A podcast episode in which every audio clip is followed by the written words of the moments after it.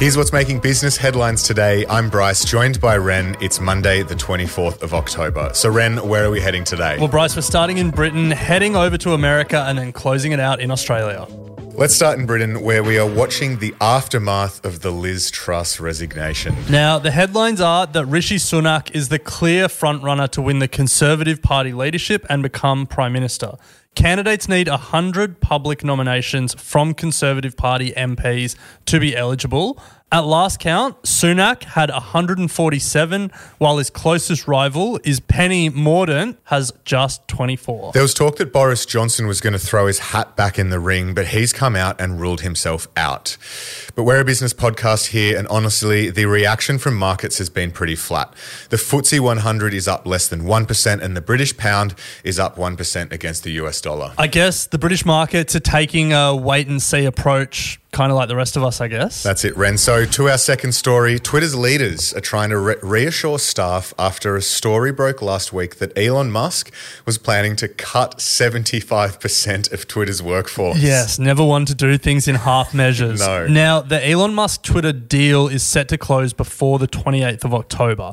That was their settlement. So, barring another setback or Elon surprise, Elon Musk will own Twitter by the end of the week. Crazy. And on Thursday, last Thursday, the Washington Post reported that Musk was going to cut Twitter's seven thousand five hundred strong workforce by three quarters. Tough, tough, tough. That obviously caused a panic amongst Twitter's workforce. Sean Edgar, Twitter's general counsel, sent an all-staff email stating, "We do not have any confirmation of the buyer's plans following close and recommend not following rumours or leaked documents, but rather wait for facts from us and the buyer directly."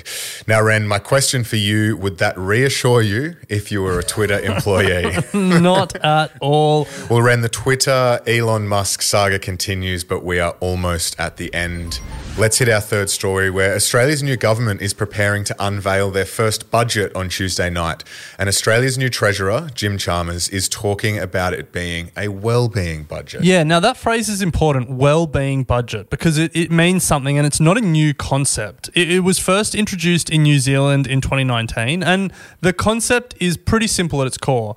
Economic success cannot be measured by just productivity and growth, and there are more important metrics than a country's G D P. So New Zealand has five well-being objectives and measures sixty indicators of living standards to get a gauge of community well-being. A clear example of the shortcoming of G D P as the sole measure of economic success can be seen in the recent floods in Australia.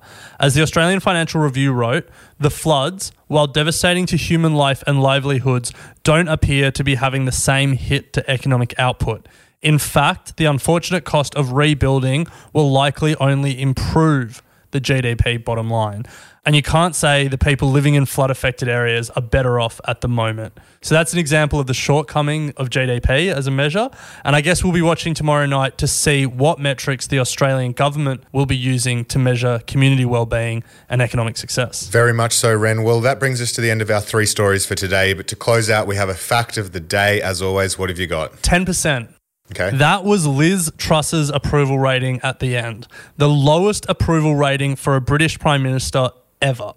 And for context, Bryce, Donald Trump's approval rating after the January sixth insurrection was thirty-four percent. So on today's episode of The Dive, accompanying this episode, we'll be unpacking the rise and fall of Liz Truss. If you tuned out for a minute only to learn that she was stepping down, then this episode will get you up to speed. So go listen to that now, but that'll do us for today. Thanks for listening, and see you Wednesday.